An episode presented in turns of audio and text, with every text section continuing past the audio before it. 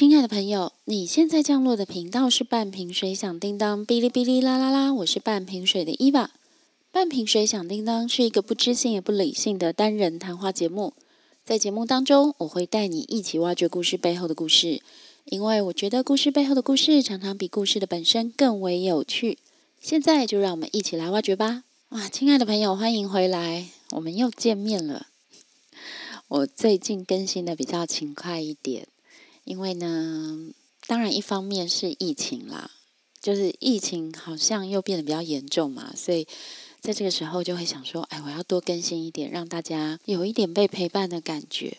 希望我的 podcast 可以继续陪伴大家，不管是有没有疫情，不管你的生活过得怎么样，我们都可以用这样的方式来交流。也希望在这个节目当中呢，都可以给大家一些帮助。那说到疫情，其实最近也有很多啦，就台湾很多的大型活动都取消了。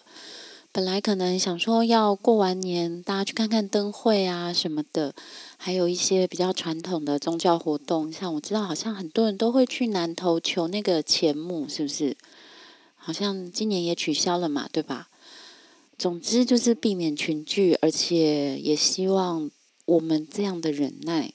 这样的低调生活可以让疫情不要蔓延。大家生活当然都会有一些不方便啦，比如戴口罩戴那么久了，我就觉得哇，去年一整年好像都没有用过口红。这个这个发现实在是非常的肤浅哦。不过我相信大家戴了一年口罩，虽然你也跟他慢慢的习惯了，对吧？现在口罩好像变成一种有一点时尚的装饰，但是。久了以后，还是会蛮怀念没有戴口罩就可以走来走去的日子。我是会啦，我不知道你们会不会。有时候我看一些影集啊，或者是电影啊，在拍，嗯，就是大家没戴口罩走来走去的那个，就光是那样的生活吧，我就觉得好像有一种上辈子的感觉。我相信这样的改变一定是我们之前从来没有想过的，没有想过有一天。我们必须要戴着口罩走来走去，然后也没有想过有一天大型活动会马上果断的取消哈，可能也没有想过呃人生很多轨迹就会在这样一瞬间永久的改变了。也许你说哎没有啊，我本来就很少出国啊，我本来就很少嗯跑来跑去啊，所以这对我没有影响。但你总要出门嘛，对吧？然后可能有一些人，你每年过年就是固定要去参加一些这种大型的活动的，这也蛮重要的。如果这是你本来人生的一个必要做的轨迹的话，那面对这些突如其来变化的时候，我们的生活会做改变，我们的心态也要调整。诶，不是说你不调整是错的啦，真的，我觉得事情无对错，可是。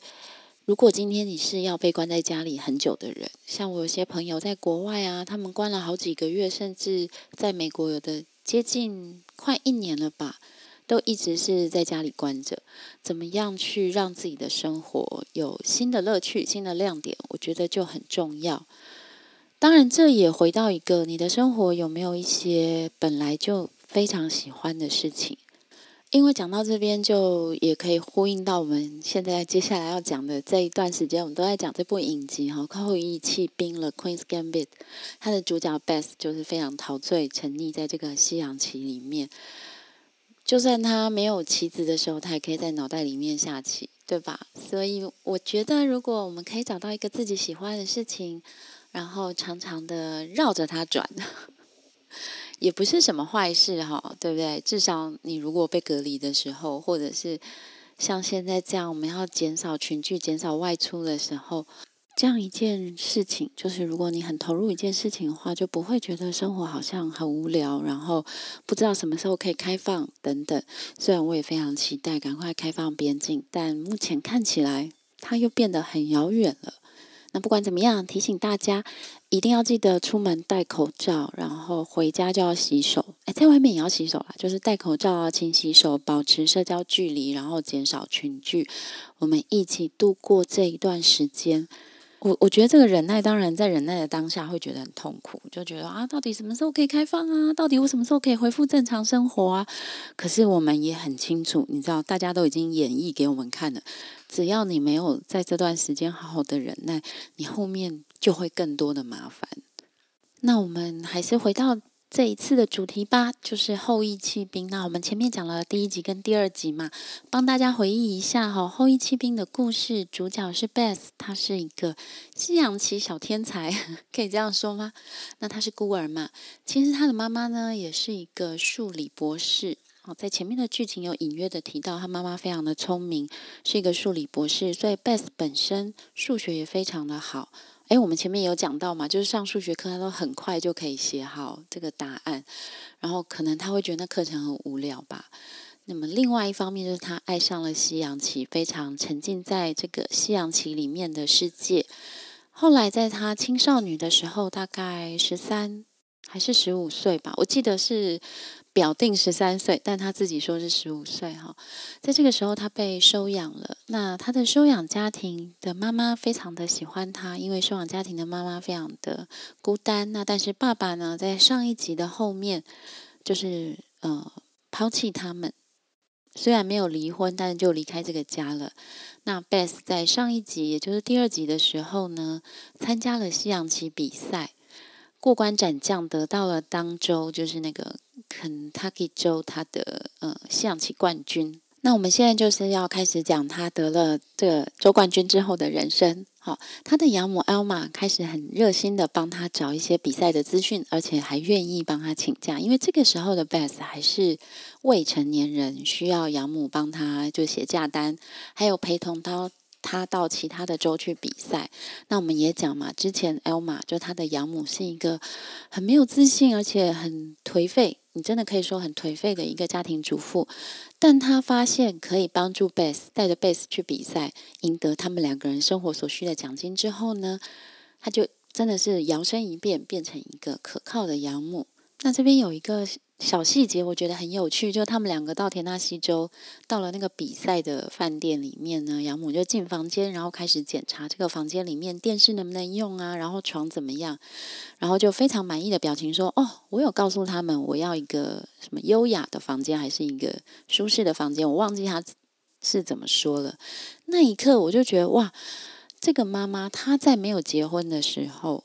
哦，他在他单身的时候，他一定把自己的生活过得很好，因为当他拿到了这个生活的一个算是一种控制权之后呢，你可以看到他该做的事情，他都一丝不苟。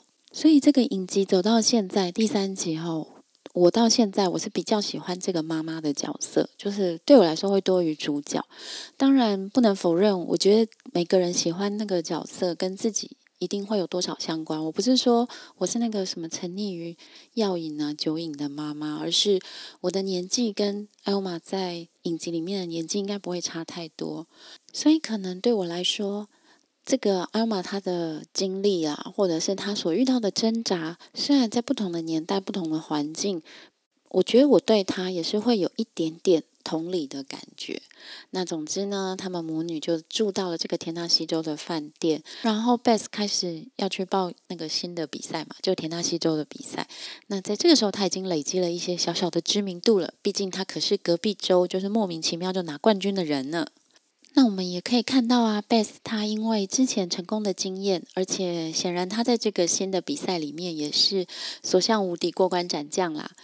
那么，他也认识了越来越多关于西洋棋的世界，就是除了棋盘之外的世界。他就知道，哦，原来不是只有美国公开赛，然后真正的大比赛在欧洲呢。然后听到欧洲，他们母女就很兴奋嘛，而且他的养母就非常实际的说，那奖金应该会更高吧。但是对贝斯来说，他想要达到的，就是对他来说有吸引力的是，可以跟。很厉害的大师来对弈，就是对着下棋哈。那么当时在象棋的世界里，许多大师都是当时的苏联人，就是俄罗斯人啦。我真的不太懂西洋棋哈，不过我知道许多有名的棋士的确都是东欧出生的。那不意外的哈，贝斯在这一场比赛，就是在田纳西州的比赛，又过关斩将，把大家都宰杀了，然后他们得到了冠军。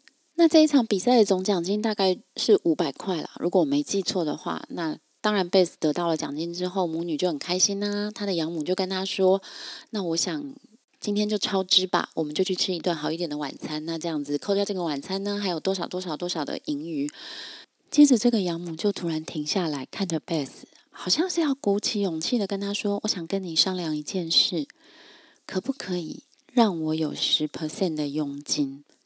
在看到这边的时候，我自己呼吸也有一点停了，因为贝斯也停下来看着他的养母，沉默了大概一两秒吧，然后跟他说：“我觉得应该要十五趴。”我自己在看这一段的时候，就刚刚我有讲嘛，我自己也有停顿下来，他有点扣人心弦。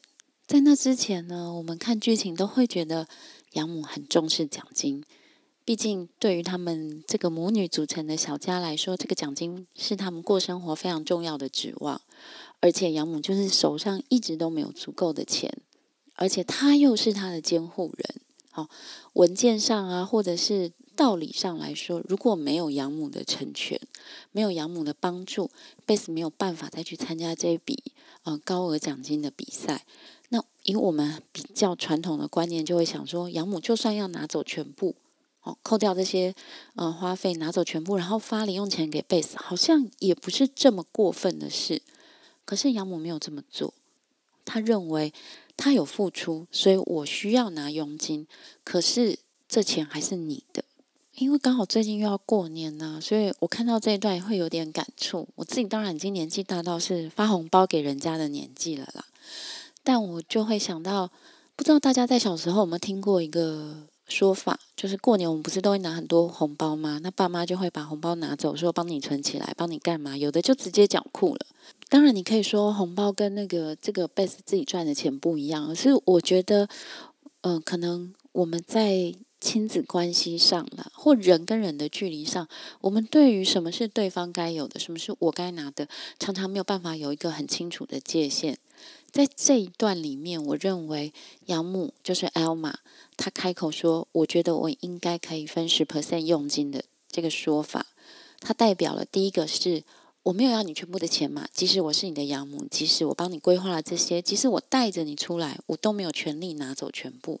第二个是，可是我有付出，你应该要付我佣金。”我觉得人跟人的关系，尤其在金钱或物质上，如果你不能切清楚哈，而是用一些我就是可以拿全部，因为我是你的家人，或者说啊没关系啦，我们大家不要算那么清楚嘛，大家都是一家人，大家都是朋友，大家都是什么什么什么 whatever，最后就会容易有纠纷。那在这边你可以看到养母，她也主张她自己可以拿到的部分，就是那十趴哦。我觉得她把她的劳务。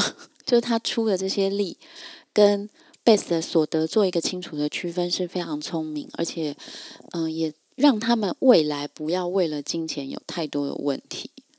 那么在贝斯这一端呢，你可以看到他也考虑了一下，他认为他养母该拿的是十五趴。当然，从整个戏剧的脉络来看，哈，贝斯一直都是脑筋很清楚的。他会写信给他以前的校工，就是 Sharper 说：“哎，你投资我五块，等到我赢了大奖就还你十块。”表示他也知道这些金钱啦，或者是物质的赞助，本来就必须要有借有还，或有来有往，而不是期待别人无条件的奉献给你。那在他赢了这一场的大奖之后呢，毫无疑问的，他就在西洋棋界开始慢慢崭露头角。母女两个就到处去比赛。他们本来不是坐灰狗巴士吗？接下来呢，就可以看到他们坐飞机的画面哦。而且舱等我觉得也在上升了啦。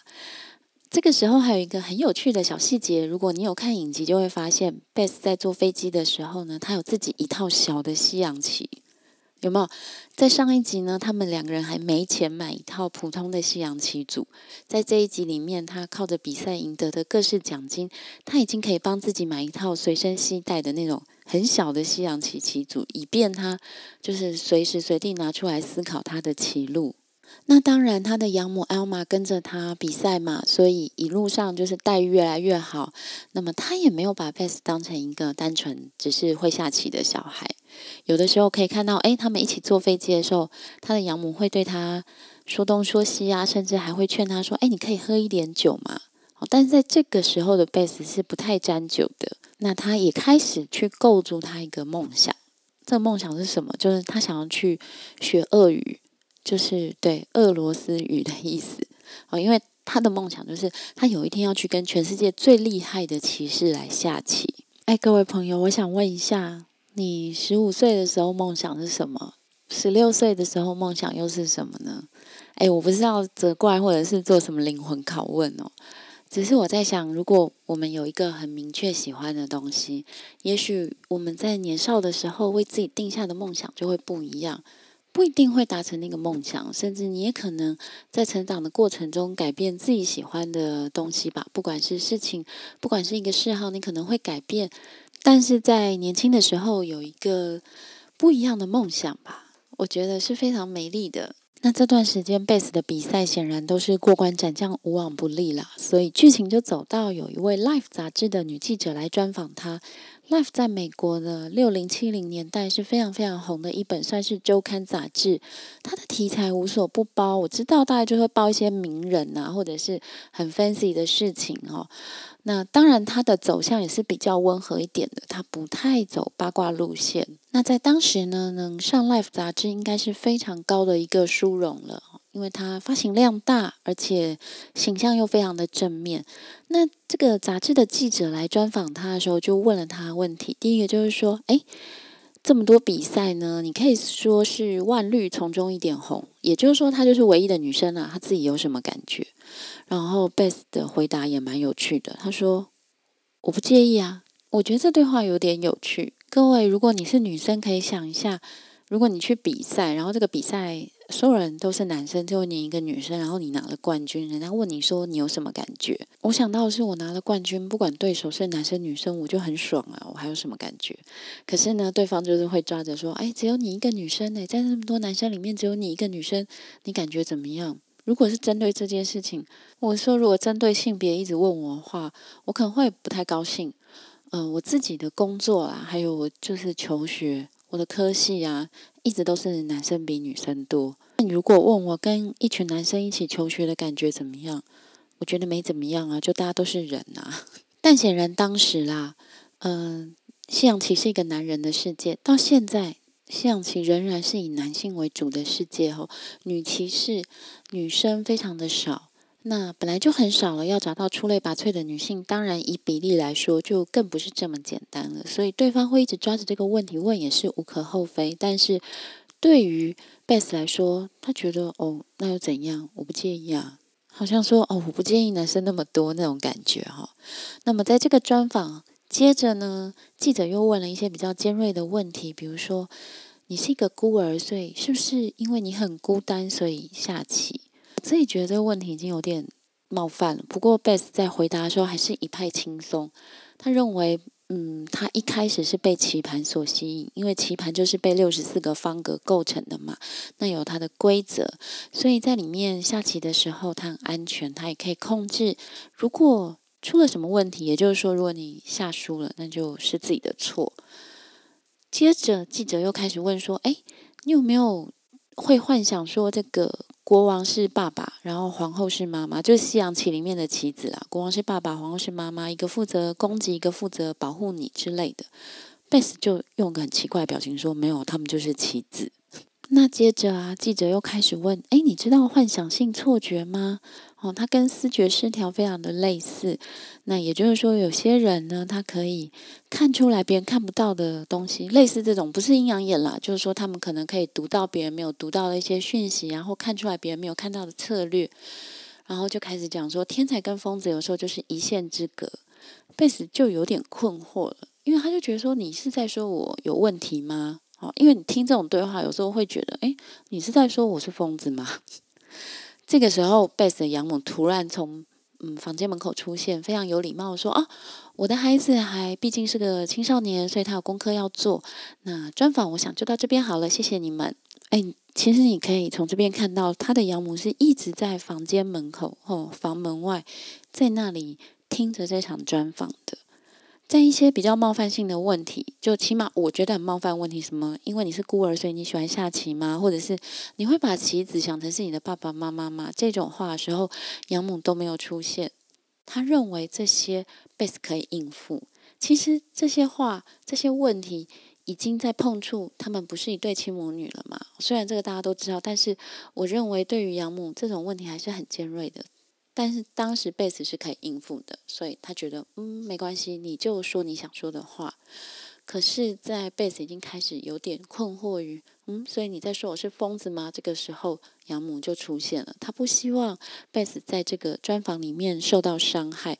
可是你也可以看出来，这个养母非常的克制，他并不想要主导这些对话里面的呃任何方向。那在这次的专访里，贝斯也一直强调，他之所以会下西洋棋，是因为他在孤儿院的时候，那位校工就是 Mr. Shepherd 一直教他，让他对西洋棋有一个启蒙。那接下来才有他后面这些呃比赛的胜利等等。可是呢，专访看出来他很失望，不但没有提到。呃，Mr. Shepherd，而且也不再讲 Best 的战术，一直强调她是一个女孩子，可是她赢了很多大奖，她觉得怎么会这样？这很重要吗？哎，我不知道你们觉得会不会很重要？哎，我自己没有觉得那么重要了。但是显然新闻报道多少年来都有类似的地方嘛，就是希望可以用最抓住眼球的方式下标题。那在那个年代，一个年轻小女孩。又是孤儿，居然可以在西洋棋比赛里面过关斩将哦，把很多州的那种冠军都拉下马，绝对是一个比他的战术有趣的标题，对吧？那虽然呢，他对这个专访的一些下标啊，还有报道内容有点失望，不过显然他还是会一直被访问哦，他并没有因为这样就拒绝访问，只是。对于贝斯来说，我们现在去想，如果你十五六岁就像他一样成名的很早，有很多事情，也许在那个年纪我们并不是很能明了。比如说，为什么人家只要报我是一个女孩子？为什么他不去钻研我的战术？明明我下西洋棋的战术有多么的特别，或者是我使用的呃这些策略有多么的不一样，但是好像都不是报道所关心的。大家只关心她是个女孩子。好，那对于那个年纪的贝斯来说，可能是非常难理解的。对于这个年纪的我来说，也不是这么好懂。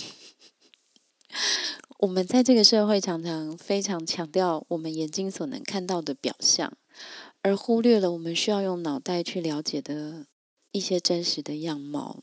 这是我觉得非常可惜的地方。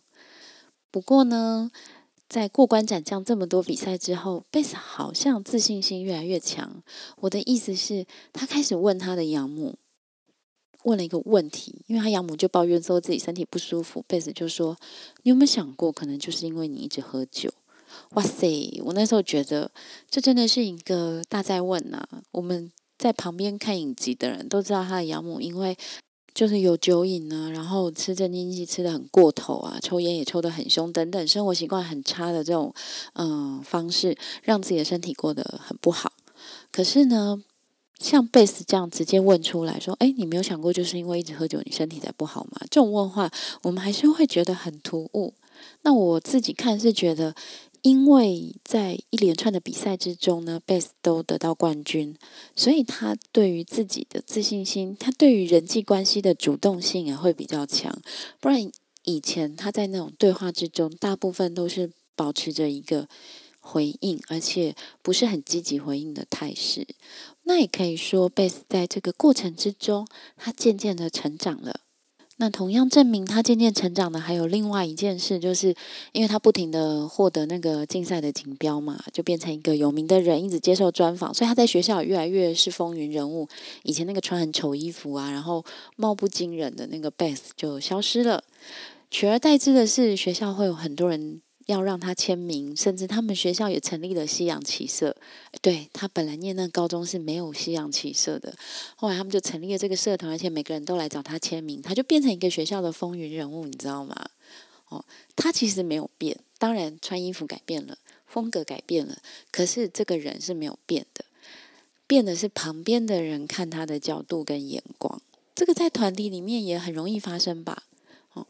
不管是职场或学校啦，或者是朋友群里面，我常常会觉得一个人他并没有变，但是我们在评估他的方式跟标准改变了，然后这个人就好像变了。对，但他的本质其实是没有变，因为人要本质改变不是这么容易的事情。那回到贝斯在学校变成风云人物这件事情就是这样子喽。你可以看到啊，本来排挤他那些女生。就是一些女生就嘲笑他穿的很丑啊，就不潮嘛。用现代话讲，就是因为不潮，所以被排挤嘛。但这些女生突然开始接近他，而且有点巴结他了，因为贝斯变成一个很潮的人呢。那他们就开始邀请贝斯要去参加这些女孩子的聚会。诶，我本来以为贝斯会拒绝，因为如果是我就会拒绝，就是觉得你们好奇怪，以前那么排挤我。就是之前有演一些桥段啦，就是那种高中女生欺负同学的方式哦，那贝斯都有遇到，可是贝斯居然很爽快的答应了。我是不知道你们听到这边，或你们如果有看这个影集的人，当时怎么想的啦？我那时候就想说，该不会有什么恶作剧之类的吧？不过没有，真的就是一个纯女生的聚会，只是好蠢哦。我觉得有一点生气是，里面那种纯女生的桥段很少，但这边就是好蠢。因为这些女生就是一直缠着贝斯，问他说：“哎，你去比赛去别州的时候，有没有认识什么帅哥啊？等等。”哎，我不知道你们会不会有那种参加聚会，或者是去什么地方，然后在心里翻白眼，问自己说：“我为什么在这里？我为什么会来？”我个人认为，那就是贝斯当时的感觉，就一群女生，然后为了一些呃讲到男生的小事，就笑得花枝乱乱转这样子哈。那贝斯后来就找个机会跑掉了，因为。他应该有吓到，觉得怎么跟他原来想象的生活完完全全不一样。因为我们从开始讲到这边，你也会发现贝斯的生活是非常单纯，单纯到你可以用贫乏形容，就是他生活的确只有西洋棋哦。那他也很渴望可以认识一些别的不一样的人事物，可是像他这样接触到这群女生，就觉得哦天哪，太蠢了。那但是在这边有一个小小的桥段，我不知道有看影影集的朋友，你有没有发现，他从那个很蠢的女生聚会先溜出来的时候，就看到了，嗯，可能是他们女伴的爸爸吧，好，一个人在喝酒，我不知道这有没有影响他觉得说喝酒是一件比较沉稳、比较成熟的事情。总之，在那天之后，贝斯就偷偷的开始喝烟。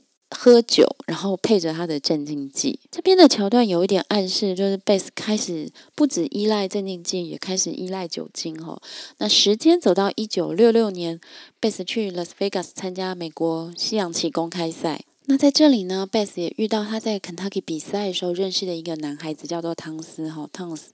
那汤斯那个时候已经。放弃比西洋棋了，就是他变成一个西洋棋杂志的算是编辑或记者吧。那他也邀请贝斯去拍照啊，两个人之间好像有一点情愫，可是马上就被汤斯的室友打断了。他的室友就突然回房间等等的。那后来呢？我为了做这个节目，有去查一下那个资料啦。那有的资料就说，其实这一段是在讲汤斯跟 Roger 是同性恋。因为我当时就觉得说，为什么你室友回房间都不会敲一下门呢？我们如果在外面住宿啊、出差的话，室友回来也会先按个门铃吧。但是他室友就没有，呃，总是有一些那个呃蛛丝马迹显示，汤斯可能没有那么喜欢女生啦。那贝斯在经过这个有意无意，你算是撩拨吗？或者是算是他第一次接触男女之间的这种近距离的一些挑动？那当然，心情上会有一些不一样，因为毕竟对于贝斯来说，这个世界除了西洋棋以外的每一件事，好像都有点新奇，是吧？因为他最习惯的就是棋盘哦。不过，在美国公开赛呢，他也遇到了一个强敌，叫做班尼瓦兹。在这之前，这个人有出现过啦。那这个人就是一个看起来很痞的人，不过呢，他西洋棋的功力很强。那他他们在比赛之前有一些对话，让贝斯开始动摇了。他开始有一点失去他的信心，开始去想我以前的棋局是不是出了什么问题？诶，我真的不太懂西洋棋啦，所以它里面讲的有一些东西我不是那么理解。但是从我看影集的角度呢，我认为贝斯被打击的就是他开始怀疑他自己下棋有没有问题。这个时候你会觉得这个人就是他的对手班尼瓦兹是一个很负面的人吧？其实也没有，他也只是一个，就是非常喜欢下棋的，然后非常天分下棋的一个棋士。好，那么贝斯他在这边显现出了他个性中的一个特性。也可以说就是他下棋的一个重点，就是他要赢哦，不是为了奖金而已，而是我们前面是不是有说到，他觉得在这个棋盘的世界里是很安全的，所以对他来说，赢一盘棋非常的重要，因为他仍然可以控制住这个局面。那么在这次的比赛呢，贝斯就输了。这是第一场拍出来的输棋啦，就是在这个影集里面第一次我看到贝斯输了哈。那在这边呢，他因为这一场棋，他也跟他养母开始有一些争执，因为贝斯很难过嘛，对他来说输棋就是自己错了，所以他有不停的对养母说啊，我在那一盘棋我犯了什么错误什么的。他的养母当然也是试图安慰他，而且你知道，我现在就可以体会，毕竟我们年纪比较大了，就会觉得你太想要赢了。所以你有些地方你可能没有注意到，那养母也有安慰他啦，说：“哎，反正奖金也可以平分嘛，你也可以拿到一个比较小一点的奖杯。”那这样又更激怒了 Beth。可是养母提醒他，Elma 跟他说：“没有人可以洞悉全局，人总是会有这个时候，就是就是输的情况。”那他养母还。有点像是安慰他吧，就说我知道输的感觉，然后贝斯就反唇相讥说：“对我相信你很懂。”那他养母就很受伤。诶，我觉得演阿玛这个演员真的很厉害，他那种很细微的表情都表达的非常好，至少很能触动我的心情啊。因为当然以艾玛本人呢，就是剧中那个角色的人设来说，的确他的人生还输得蛮惨的，就是先生也不要他了，然后呢，他就只能。跟着这个养女，两个人为了养女的比赛，就是四处游历。但是阿玛自己的人生，好像他的梦想啊，他想做的事情都没有做到，没有错啦，这是事实。但是当面戳穿这件事情，还是非常伤阿玛的心。不过他们两个这种算是口角吗？哦，或者是两个人的争执，一下就和好了。因为毕竟对于贝斯来说。有这位养母还是很重要的，养母对他是很重要的支持跟陪伴。毕竟，哎，你要想哦，就算有钱赚，然后到处旅行，虽然也很好，可是你对西洋棋没有热情，也一窍不通，你还要到处陪着这个孩子去比赛，想起来也不是这么容易的事吧？那我觉得阿玛给他是一个很大的支持。那贝斯在自己输棋，然后就是塞信得之后，好像也发现说啊，其实。我可能有点太过分了。那影集里面当然没有演出来他道歉了，不过反正母女就和好了嘛，因为母女就是母女嘛。不过在这里我也想讲一下，用这个情节，我也想跟大家分享一下对输跟赢的感受。我不知道你觉得你的人生到现在为止是输还是赢？那比较中肯的说法，我们会说哦，有些地方我们过得不错啊，有些地方我们可能不行啊。我觉得用输跟赢来去区分人生的，嗯，不管是你的成就也好，你的婚姻、你的身体健康，哦，你的事业、你的各项事情，我觉得输跟赢都是非常不恰当的一种比喻方式。那么以前我可能讲过，我参加过一些心灵课程吧，这些课程里呢，很容易用输跟赢来让你去评价你自己。因为如果不这样评价的话，他们就没有着力点了，你知道？后来我认为人生没有输跟赢，因为每一个人的人生都不一样，而且你人生中的每一时每一刻也都不一样。你要想啊，就像二零二零年有很严重的全世界的疫情，这个时候你在哪里？你可能在台湾，你可能不在台湾，你可能年轻，你可能年长。你可能正有一个计划要开展，或者是这个疫情让你避掉了什么你不想去做的事情，没有人知道命运是怎么安排的，所以你怎么能够去判定你的人生怎么样是输，怎么样是赢呢？然后比较的基准也不一样嘛。你住在台湾比较的基准，跟你住在澳洲、住在美国、住在伊索比亚、住在也门，有吗？你那个比较的基准就不会一样。我觉得。呃，输跟赢是人生一个很大的陷阱。那这种通常就是从一个比较的心态开始的吧。以前应该讲过很多次关于比较的问题，有没有？再次的提醒大家，一年一度的那个华人比较节又要来临了。那么，在这种比较的文化之下，我们很容易去定义什么样是输，什么样是赢。然后在这个定义里面，你会活得很不快乐。什么样叫做好的人生？什么样叫做坏的人生？我应该从第一集到现在就常就是一直归纳讲这个观念吧。没有所谓好或坏、输或赢，只有你自己怎么看待你自己的人生，这才是最重要的。那我们第三集呢，就刚好收尾在 Best 的 US Open 公开赛。那么接下来他还会遇到什么样的事情呢？我老实告诉你，我也不知道，因为我还没有看完这个影集啦。那非常感谢你听到这边。如果你有任何问题的的话，都欢迎你留言给我。你可以到 Instagram 去搜寻半瓶水响叮当，哔哩哔哩啦啦啦哈。那么在我的 show note 下面也会有留言的连接，都欢迎你来找我。那么也要特别感谢我们的赞助商宠喵爱犬商行。提醒大家，如果你家有养狗养猫的话，现在宠喵爱犬商行已经成立了专属的 FB 社团。只要你在 FB 上打“宠喵爱犬”，出出现的社团就可以按加入。那加入之后呢，社团管理员会邀请你介绍一下自己，不要害羞。那么在社团里面呢，应该都会有限时好康可以买。现在不是要过年了吗？过年之前大家都要大囤粮，有没有？你赶快加入宠喵爱犬商行的社团啊！然后呢，里面的不定时好康应该会让你们家狗、让你们家猫在过年期间都不愁吃穿。好了，我们今天的节目就到这边，非常感谢你的收听，我们下次见，拜拜。